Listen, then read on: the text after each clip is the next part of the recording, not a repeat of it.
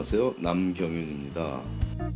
미국에서 의대 보내기 오늘은 그 69번째 시간으로 대기자 명단에 올랐다가 의대에 합격하는 일이 현실적으로 가능한 일인지에 대해서 알아보기로 하겠습니다. 자, 의대 진학이 대학 진학과 다른 여러 가지 사항들 중에는 대기자 명단에 올랐다가 합격하는 확률이 다른 점도 포함되어 있습니다. 대학 입시에서는 대기자 명단에 올랐다고 하면 일단 불합격일 것이라고 생각하며 아쉬워하는 것이 일반적인 반응이며 이는 사실에 가까운 일이죠. 하지만 의대 입시에서는 대기자 명단에 올랐다는 의미는 아직 가능성이 있다고 받아들여도 좋다고 감히 전하고 있습니다. 물론 모든 대기자 학생이 합격을 한다는 말은 아니지만 대기자 명단에 올랐다가 추후에 합격 통지를 받는 학생의 경우가 생소하지 않은 일이며 일부 의대의 경우는 처음부터 합격한 학생의 수보다 대기자 명단에 올랐다가 추후에 합격한 학생의 수가 더 많다는 말까지 나오고 있으니 당연히 참고할 사항입니다.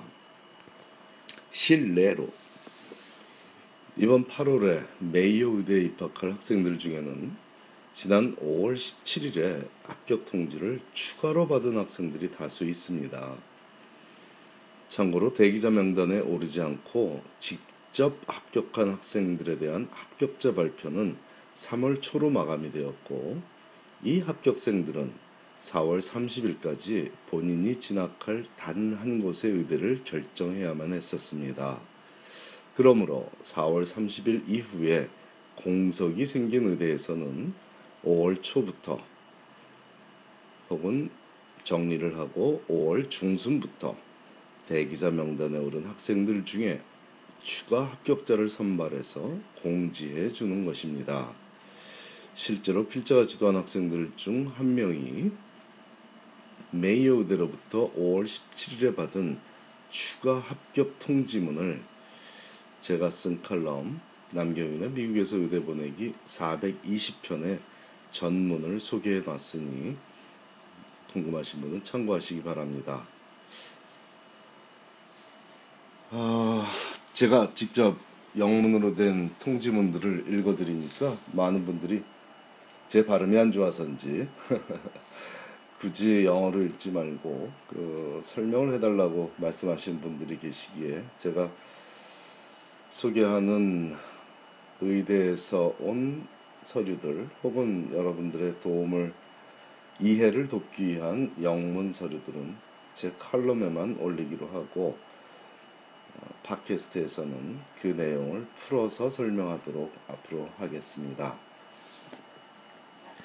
자, 제 칼럼에 소개된 그 이메일에서 보듯 5월 17일 오전 9시경 메이어 의대 입학 처장급의 교수 명의로 온 이메일 내용 중 가장 중요한 사항은 5월 24일까지 입학 요망서 Accepted Student Confirmation Form이라고 하죠. 즉 합격한 학생들이 그 학교에 가겠다고 확실하게 통보해 주는 서류를 100불의 납입금과 함께 보내라는 사실입니다.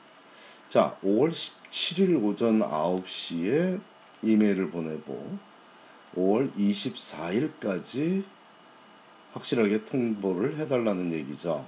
올지 안 올지를. 통보한 날로부터 일주일 내에 우리 학교에 올 생각이 있다면 확인을 해달라는 의미이며 이 일주일한 시간이 지나고 그때까지도 입학 요망서를 제출하지 않는다면 이 자리는 이 학생에게 추가로 오퍼됐던 제공되었던 이 자리는 대기자 명단에 올라 있는 다른 학생에게 주어지게 됩니다. 자, 그래서 오겠다는 학생이 언젠가 만나겠죠. 이러한 과정은 입학 정원이 다 채워질 때까지 지속될 것이므로 대기자 명단에 있는 학생들의 합격 가능성이 높다고 하는 것이죠. 메이요 의대로부터 위에 합격 통지를 받은 학생도 제가 지도한 그 학생, 그 학생도 다른 명문 의대들에 합격을 했으므로 그중 한 의대에 지난 4월 30일 이전에 진학할 의사를 밝혔으므로 메이요 의대가 추가 합격을 통지해줬을 때 그저 기분만 좋은 것이지 메이요 의대에 진학할 의사는 없었으므로 아마 5월 25일에 다른 대기자 학생이 추가로 합격 통지를 받았을 것입니다. 5월 24일까지 진학하겠다는 의사 표시를 안 했으니까요. 물론 제가 지도한 학생들은 그 전에 미리미리 이런 추가 합격 통지를 받으면 갈 의사가 없는 학교에는 그 전부터도 사실 웨이링에 걸려 있는 학교들의 withdraw 그러니까 본인은 거기서 대기자 명단에서 빼주십시오 하는 통지를 하게 합니다. 그래야 다른 학생에게 그 혜택이 돌아갈 테니까요. 어쨌든 일반적인 경우라면 24일까지 통지를 안 했을 경우 5월 25일에 다른 대기자 학생이 추가로 합격 통지를 받게 되겠죠. 자, 이런 절차는 이번 하버드 의대에서도 매년 발생합니다. 하버드 의대 합격하고도 안 가는 학생이 있겠느냐라고 생각하시지만 실제로는 3, 40% 이상의 학생들이 하버드 의대에 합격하고도 진학하지 않습니다. 유펜이나 스탠포드 같은 학교, 학교들이 전액 장학금을 오퍼하면서 좋은 학생들을 또 확보해 가거든요. 역시 사우스캐롤라이나 사우스캐롤라이나 의대처럼 그나마 입학이 조금 수월하다는 의대에서도 매년 발생하는 5월과 6월의 전형적인 모습이 바로 이 대기자 명단에 있던 학생들이 추가 합격 통지를 받고 진학할까 말까 고민해서 통, 결정하는 이런 모습입니다. 만일 대기자 명단에 오른 자녀가 있다면 해당 학교에 불러만 주시면 당장 달려가겠다는 그런 의사를 표시하게 권합니다. 표시하기에 부모님이 권해 주시기를 제가 권합니다.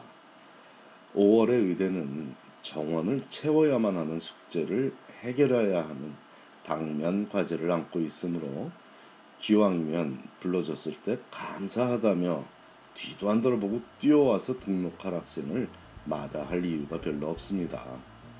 인생살이에 타이밍이 끼치는 영향도 무시하지 못한다는 부모의 지혜를 자녀와 공유하셔서 좀 더 행복한 한인 사회가 되었으면 참 좋겠네요. 감사합니다.